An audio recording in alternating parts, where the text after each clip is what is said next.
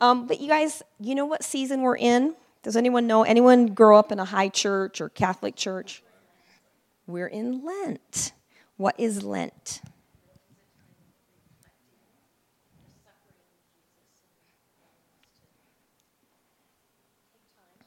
That's good. No, that's really good. Yeah. Lent is the 40 days before Easter, and it's a time when we're supposed to reflect and we're supposed to prepare for Easter. Because if we don't prepare for Easter, we don't celebrate what it really is. And so we're in the season of Lent right now. So I'm going to bring a Lenten ser- um, uh, sermon tonight, if that's okay. And we're going to talk about what Easter means and what it means to um, truly celebrate Easter, okay? But before we do that, I want to. Some of you were here a couple weeks ago when I did kind of the DNA of Saturday Night Supper Club. Who was here? Like four people? Okay, awesome. All right. So I'm going to review what our DNA is here, okay? Because um, as we were talking before, a couple of weeks ago, you know, a lot of different churches, like the Fight Church, has its own DNA, I guess, of fighting, of doing mixed martial arts and stuff like that. Joel Osteen has his own kind of DNA. Bethel has its own kind of DNA. That's totally cool. I want to talk about the DNA of what we're doing here, okay? So the first thing, and this I stole straight up from Bethel, and I'll tell you right now God is in a good mood. And He's always in a good mood, okay? His heart is for us, His heart is to bring us life, his heart is to restore us, it's not to condemn us or judge us. He's in a good mood, and we can be in a good mood too, especially with each other, right? The second thing, and I stole this from Gary Smalley life is all about relationships, the rest is just details. So, what we're going to concentrate on here is relationships relationships with God and relationships with each other, with our family, with our important others. Because it's about relationship, we're going to value relationship over religion, right? You know, I love, um, I love the church calendar. I love tradition, but I don't believe that tradition is our authority. Okay, tradition can help us. It can um, guide us. It can keep us on track, but it's not our authority. We don't worship tradition. But what I like about tradition is that, especially like I, things like Lent and Easter and Christmas and Pentecost, things like that, it reminds us of important events in the Christian life. It's important that we celebrate Easter. It's important we remember what Easter is really about, and Lent helps us to do that. I enjoy that kind of thing for the church calendar. I really, really like it. Because relationships are important, what's our number one relationship? It's God, pursuing God above all things. Good job, girl. Secondly, we pursue relationships with intentional community, meaning that we, we know that we can't do life alone and we're not created to do life alone. So we're going to be intentional about our community we're going to be intentional about the people we hang out with, what we learn, and what we do because it's important. You know, people say that we're made up of our five closest friends. Did you know that? So, who you hang out with is really important. And if you hang out with nobody, what does that say? You're not getting any input in your life. The only input you're getting in life is from the enemy. if you what was that about? Oh, that was about you. Settle down back there, okay? We accept each other unconditionally, affirming that we're all made in the image of God. Like I went through, like I said last time, we're all broken. We're all weird. What was my other thing? We're all broken, we're all weird, and we're all sinners. Yeah, and we're all different. All of us, one time, all of us are broken at one time, or we're weird at one time, or we've sinned at one time. Right? All of us have. So we need to accept each other with unconditional love the way that God does. Right? We will love each other without judgment or condemnation. That's not our job. It's the job of the Holy Spirit to convict. We will carry each other's burdens, but not strive to fix one another. And lastly, we'll pursue our own healing first. We know that people around us need to be healed. I mean, believe me, I know you're all messed up because I'm messed up, right? But my responsibility is to heal me first. My responsibility is to go after my own healing before I try to give you some kind of healing. That's what we're going to do here. We're going to own our own stuff before we try to impose it on anybody else. So I just want to give you that kind of disclaimer before we go on to the rest of the sermon. That's what we're about here. And so this what I'm going to talk to you about about tonight is going to be the context of this DNA because what I've got to talk to you about tonight, I don't want to talk to you about. Because it's about sin. Who wants to talk about sin? What'd you say? I know, right? Good times, right? I was um, I was doing some research and I was I, I sent Bob three articles in a row because every time I see an article I just send it to him right away and he's like, "Oh my gosh, I didn't even open those up." Cuz he's like there's so many of them. Uh, he opened two out of 3, so good job. But one of them was talking about the definition of the purpose of a church. You know, in our society, we tend to measure things by numbers. What are your numbers? But you know what? When we look at the verse, Jesus said, he didn't say, go out into the world and get great numbers. What did he say? Make disciples. So there's idea of discipleship that we need to be pursuing that has to do with a, a deepening of our knowledge and our faith and our relationships that sometimes we don't always want to embrace because it's not fun it's not a feel good message sometimes. Does that make sense?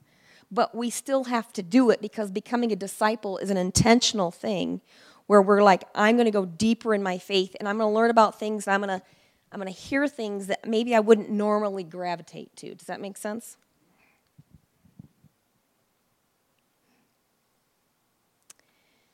You know, one thing I've learned um, on my, we do a class on Tuesday nights. I've told you about it a hundred times. It's called um, Keep Your Love On by Danny Silk. And, you know, we keep getting more and more people that come to it, and we love it. But the thing is, we've been doing it about two years now, and it seems like it's taken two years for us finally to get some of the concepts that we've been going through in the class.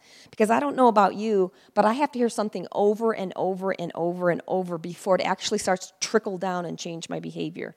Do you guys ever, are you guys like that? So sometimes when we talk about discipleship, we have to talk about things over and over and over. That's why I talked about this DNA, because I want to say that over and over and over till you don't even question it anymore. Like you can say it back to me. Does that make sense? And so there are things that we have to talk about um, in sin that we don't want to talk about, but we have to if we're going to understand what Easter is all about. You know, Easter is coming up, I think it's in three weeks, four weeks maybe. And um, it is one of, on the church calendar, the most important holidays on the church calendar. You can either pick Christmas or Easter, but some people would argue that Easter is the most important one because it's the resurrection of Christ. But here's the thing, you guys if we can't properly celebrate Easter if we don't properly understand our sin. Does that make sense? We can't we can't really understand what Jesus did on the cross for us if we don't understand how lost we are right now in sin or were lost before we were Christians. That's why it's important to understand sin and it's important to understand its power in our lives. You know,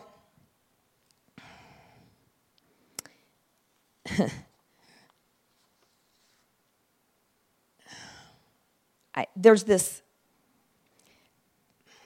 there's this thinking out there called postmodern thinking. I've talked to you guys about it before. I'm just going to kind of kind of review it with you. A lot of you know what I'm talking about. And we see it everywhere we go. We see it in our politics. We see it in our social um, issues. Everything that comes at us from the world is coming at us from a postmodern point of view. And what does that mean? Modern, the modern era, if you will, is the era of reason. It comes after the war, Second World War, and it has to do with the rise of reason. Okay, reason becomes the authority for our culture and art and literature, and we start looking to um, technology and and um, science and reason as having all the answers, right? Well, then comes the postmodern world, which we're in right now, and it's a lot of young millennials, and I'm not cracking on any millennials. I'm just saying that's where a lot of it started. And you know what? Rightfully so. Because what happened is reason does not satisfy. Reason is not an authority. We've, you know, we've been there, done that. It doesn't really work. Even though, um, you know, the, peop- the reason that people decided and, and fell into the reason as an authority was because they couldn't understand the Second World War. They couldn't understand if there's really a God, why would he allow two world wars? Where was he? Is there a God? So they turned toward reason to be their God. But guess what? Reason doesn't work either. It doesn't work either. And so now we're in the postmodern era where the hallmark of postmodern thinking is there is no authority. Authority is relative. You can pick what authority you want. What works for you works for you, and what works for me works for me. That's one of the hallmarks of the postmodern thinking. The second is an identification with the marginalized or the other, meaning um, minorities or the oppressed, uh, an emphasis on social justice. Even the environment is, is now seen as a marginalized group, not people group, but a marginalized issue. We have marginalized, we have oppressed the environment. Do you see that everywhere we go? Do you see that people are beginning to worship the creation rather than the creator? That is a hallmark of postmodern thinking. How do we militantly stand up for social justice issues?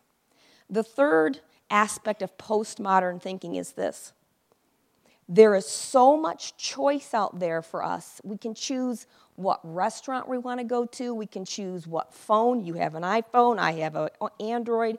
We have so many choices that no choice is worse than another. They're all equal.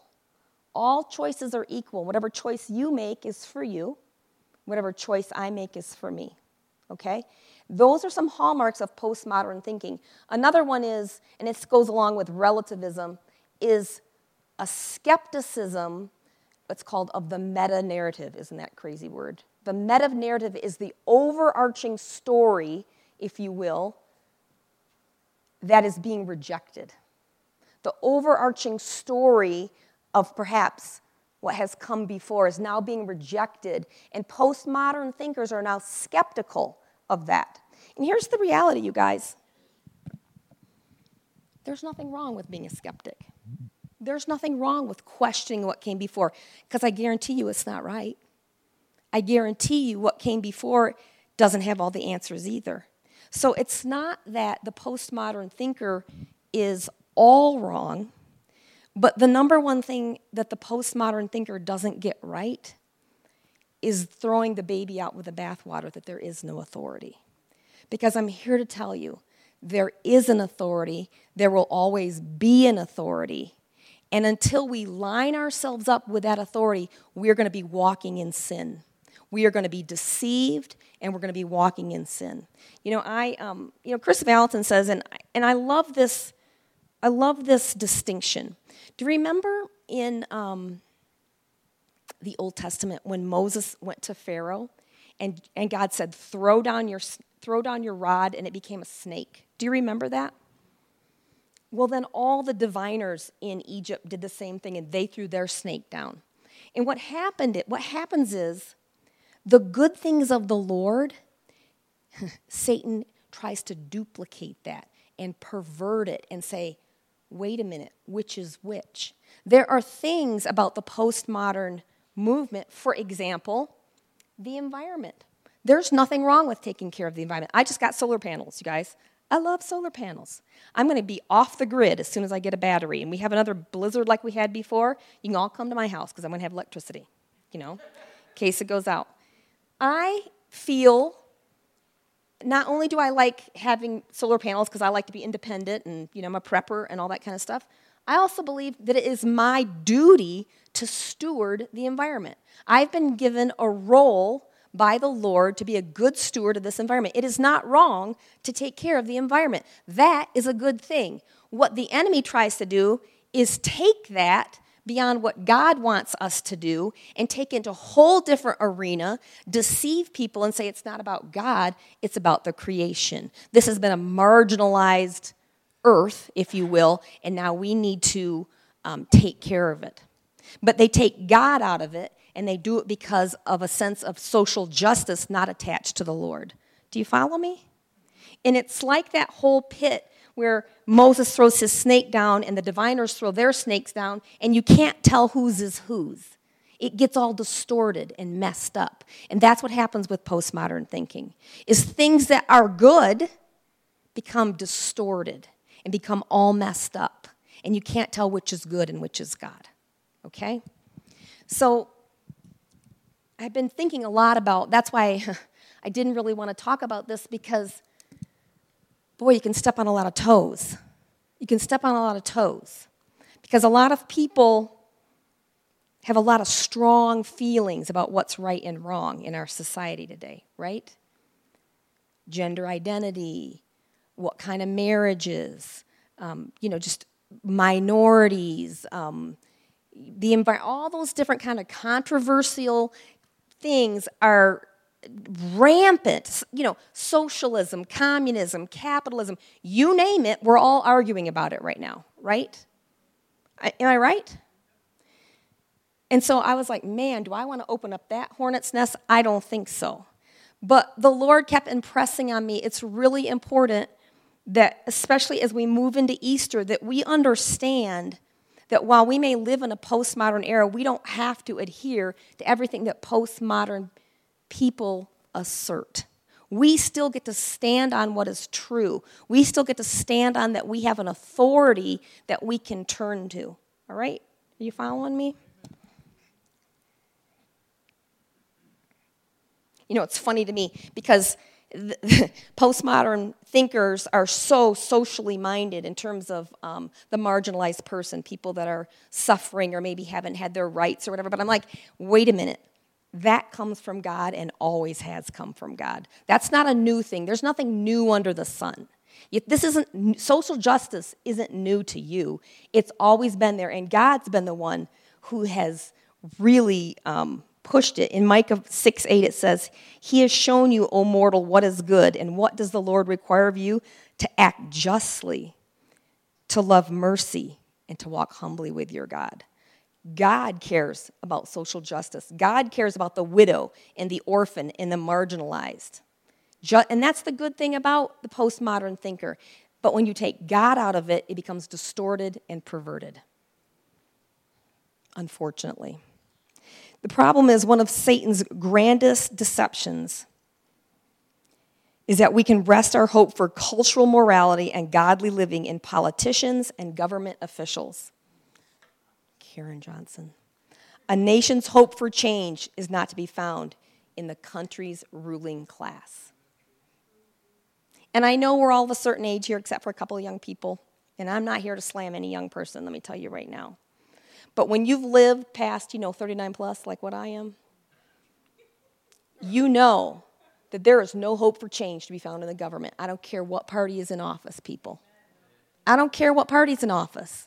Sorry, Jay. Don't care. I'm just telling you straight up. The hope for the world is the church in Jesus Christ. It is not the government. It is not any kind of thinking. It's not modern thinking or postmodern thinking or anti modern thinking. It is not that.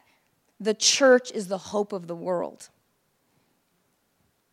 Like everything, Satan is in the business of deceiving people about the true nature of God.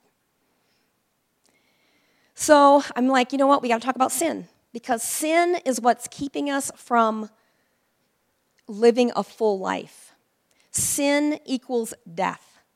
I'm sorry, it just does. And when we participate in sin, when we have sinful thinking, we are actually participating in a death type paradigm. Let's start with Genesis.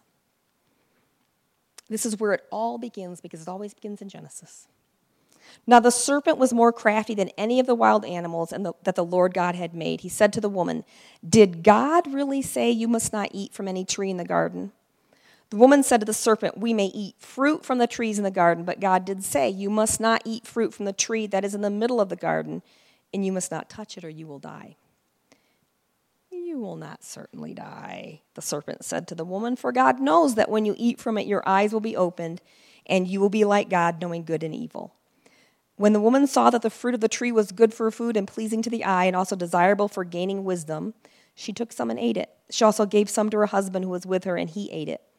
Then the eyes of both of them were opened, and they realized they were naked. So they sewed fig leaves together and made coverings for themselves. So here is Satan's strategy, and we see it everywhere we go. Number one, question God as the authority for living.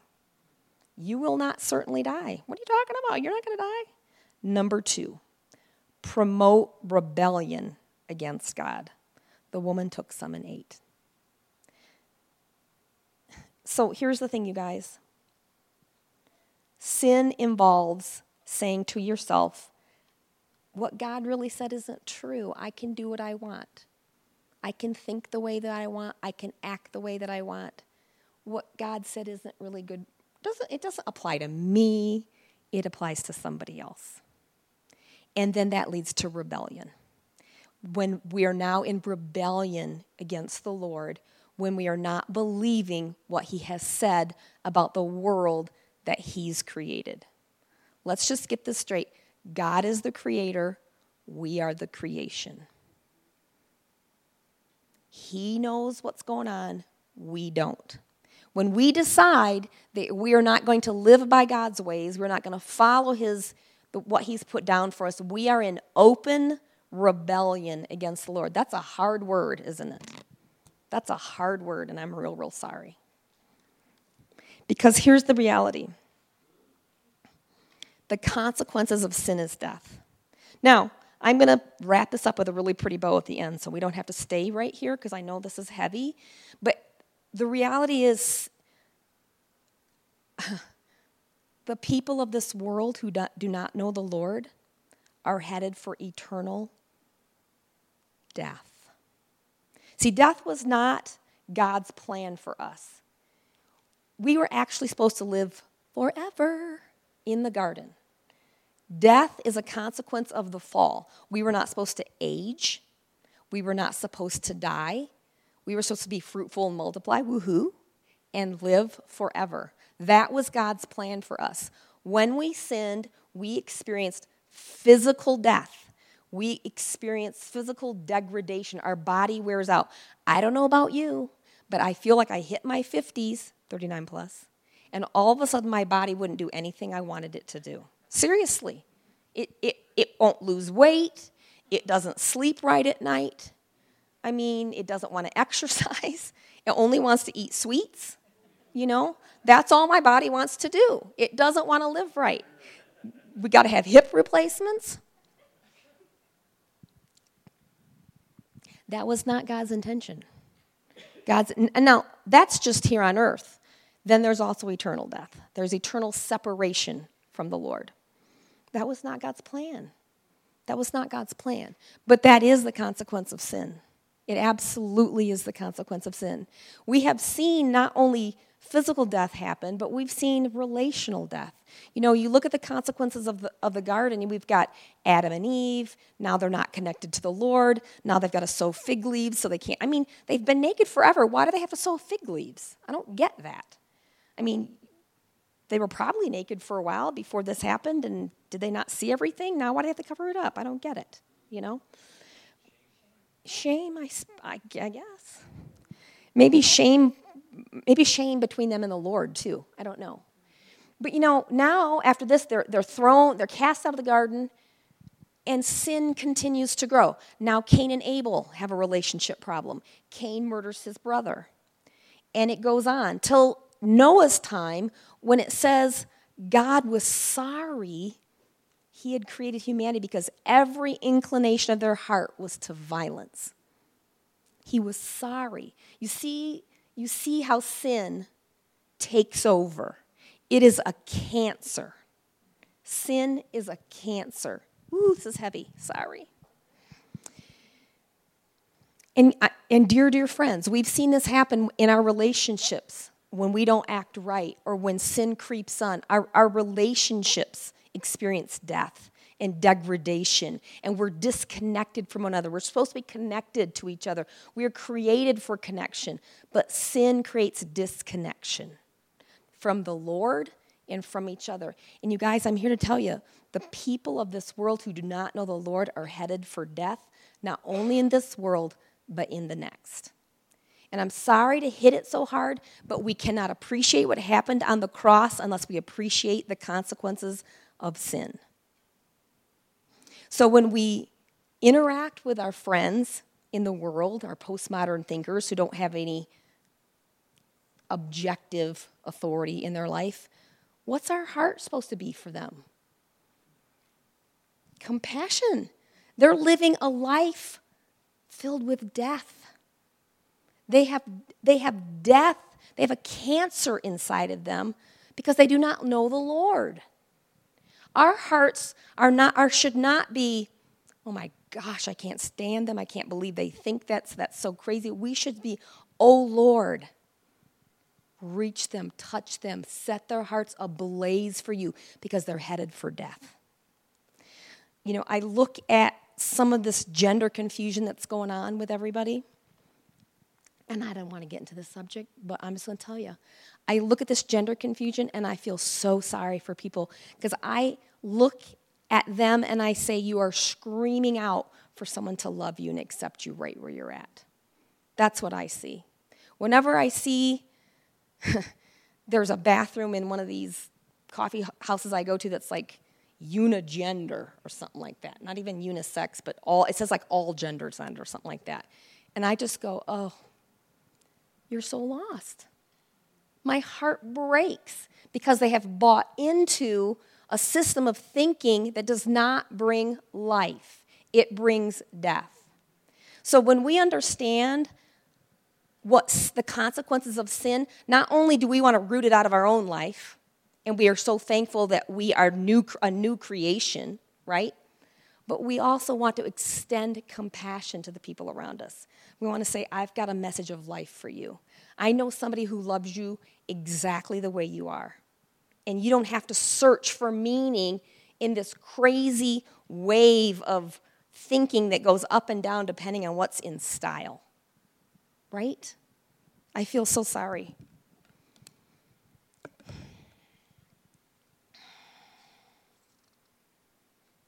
Here's what happens. Here's what happens. Here's what sin does. Don't you know that when you offer yourselves to someone as obedient slaves, you are slaves of the one you obey, whether you are slaves to sin, which leads to death, or to obedience, which leads to righteousness?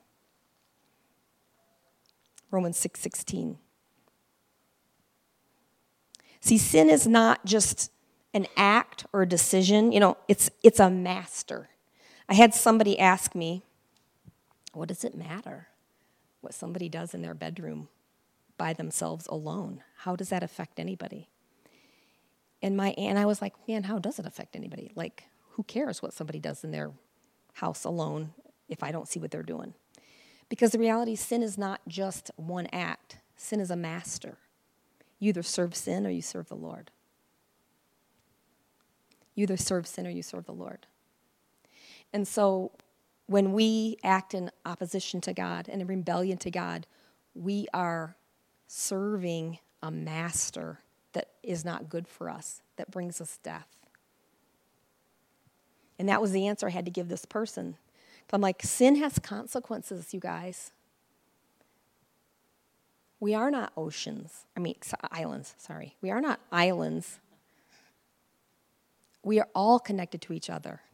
Everything that I do affects you, and everything you do affects me, one way or the other. And we either we either embrace the cancer or we go and get the medicine that gets rid of the cancer. We go to the healer who heals the cancer.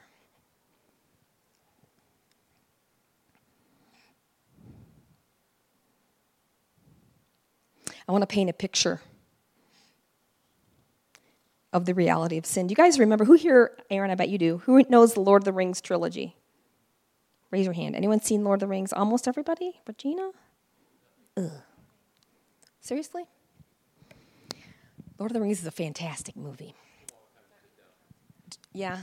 Do you remember the orcs in Lord of the Rings? They are hideous, ugly, demonic looking beings. Am I right?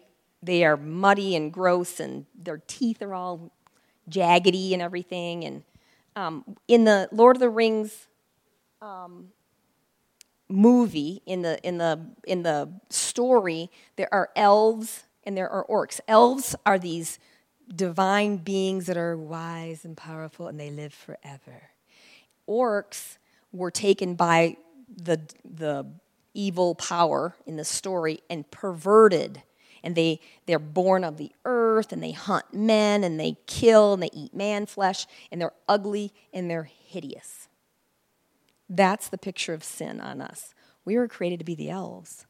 that are beautiful, full of wisdom, and live forever. But we are perverted by sin to look hideous and ugly and born of the earth. And if you remember in um, Lord of the Rings, the, the main hero, his name is Aragorn? Not Bilbo Baggins, Aragorn. He fights for humanity from the orcs. He, he wages a battle against the orcs so that humans can be free and reign again. It's a fantastic movie. But here's what I want you to imagine. Suppose this hero didn't fight the orcs, he fought for the orcs to free the orcs from whom they had become. Imagine if that hideous, ugly being that we see in those movies was somebody that the hero came to save. Not save us from that person, but save them from themselves and turn them back into who they were created to be. That's who Jesus Christ is. Jesus Christ is the one that says, Man, I see you exactly in your sin. I see you exactly what's going on there. I came for you. I'm going to turn you back into who you're really supposed to be. I'm going to turn you back into that beautiful elf that lives forever, that has wisdom and glory and beauty. Because the thing, the thing about sin is, you guys, no matter how ugly it is, God's never going to leave us in our sin. If we say yes to Him, He'll never leave us there. He's, he died so that we can be a new creation, that we get to be who we were really called to be, that we come out of our orc being and we're like, I'm going to live a new life in Christ. I'm going to throw off sin with the power of the Holy Spirit. I'm not going to participate with sin. In fact, I don't even look like sin anymore. Sin doesn't have any power over me anymore. I've thrown it off. God has covered me with who He is and now I don't have to participate in any death type activities. I get to participate in life. In fact, here's what, when we get to Easter, this is what Jesus has done on the cross, you guys. Here's some scriptures for you.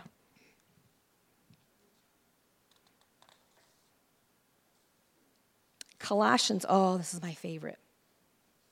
This is what happened at the cross. This is from the Passion, Colossians 2:15. Then Jesus made a public spectacle of all the powers and principalities of darkness, stripping away from them every weapon of all their spiritual authority and power to accuse us. And by the power of the cross, Jesus led them around as prisoners in a procession of triumph. He was not their prisoner, they were his. I want you to just picture that in your head, you guys. Of sin as a person or an evil thing that God said, you're my prisoner now. You will take none of these. These are my beloved. You will not take them prisoner any longer. You're now my prisoner. I take you prisoner. And I cut off your power in all their lives. Not only does he restore us from sin and he and takes that ugliness off of us, but here's the great news. We get to be co redeemers of creation. You know, the Bible says that creation groans, waiting for us to be revealed, that creation was subjected to futility and frustration because of our sin. Do you understand how connected we are? It's not just you and me, it's all of creation is waiting for the sons and daughters of God to be revealed. And this is what Jesus has come to do on the cross. He said, "Listen, that sin that you've been snared and had and been you've it's been a master to you. Not only am I going to free you from that, I'm going to set you up on a throne and you're going to rule with me. But here's the things you get to do you get to redeem creation. We get to redeem creation. You guys, that's good news. We get to do some great things with creation. We are meant to rule and reign. But here's some other things we get authority in the kingdom. Luke 10 19. Now you understand that I've imparted to you all my authority to trample over his kingdom. You will trample upon every demon before you and overcome every power Satan possesses. Absolutely nothing will be able to harm you as you walk in this authority. So Jesus has taken our sin, thrown our sin off, and now he said, Here you go. Here's the keys. You've got the keys now. Take some authority. Start, start walking in your authority. Trample on everything that tries to come against you. We get the power of heaven. Matthew 16, 19. I will give you the keys of the kingdom of heaven. Whatever you bind on earth will be bound in heaven, and whatever you loose on earth be loosed in heaven. Now we've got, we can pull heaven to earth. We get to pull down heaven and say, whatever in heaven is going to now be on earth. We get to walk in the power of heaven. And this is my favorite. We get to be chain breakers. We get to break the chains of the people around us. Remember how I said we're going to pursue our own healing? But boy, when we get it, we better break chains of people around us. We better go after whatever binds people up around us and break those chains with the authority that God's given us. This is my favorite. I'm going to close with this Luke 4:18. This is Jesus speaking. The Spirit of the Lord is on me because He's anointed me to proclaim good news to the poor. He has sent me to proclaim freedom for the prisoners and recovery of sight for the blind, and to set the oppressed free. That's what Jesus does at Easter, you guys. He sets free every single person headed for death, and he gives them life. Will you pray with me? Lord, I do thank you, God. Jesus, I thank you so much for what you've done for us. Let us walk in our authority, God. Let us take seriously where we've come from, but let us walk in our authority, setting free everyone around us who's bound up, Lord. Let us be co redeemers of this world with you. That we would shout the good news everywhere we go. We would have a heart of compassion for those that are lost and headed for death, that are living in death, that are desperately searching for you, God. Let us love our neighbor. Let us touch our neighbor. Give us kingdom power, Lord, to do more than what you've ever done, God. We love you and we bless you, Lord. In Jesus' name, amen.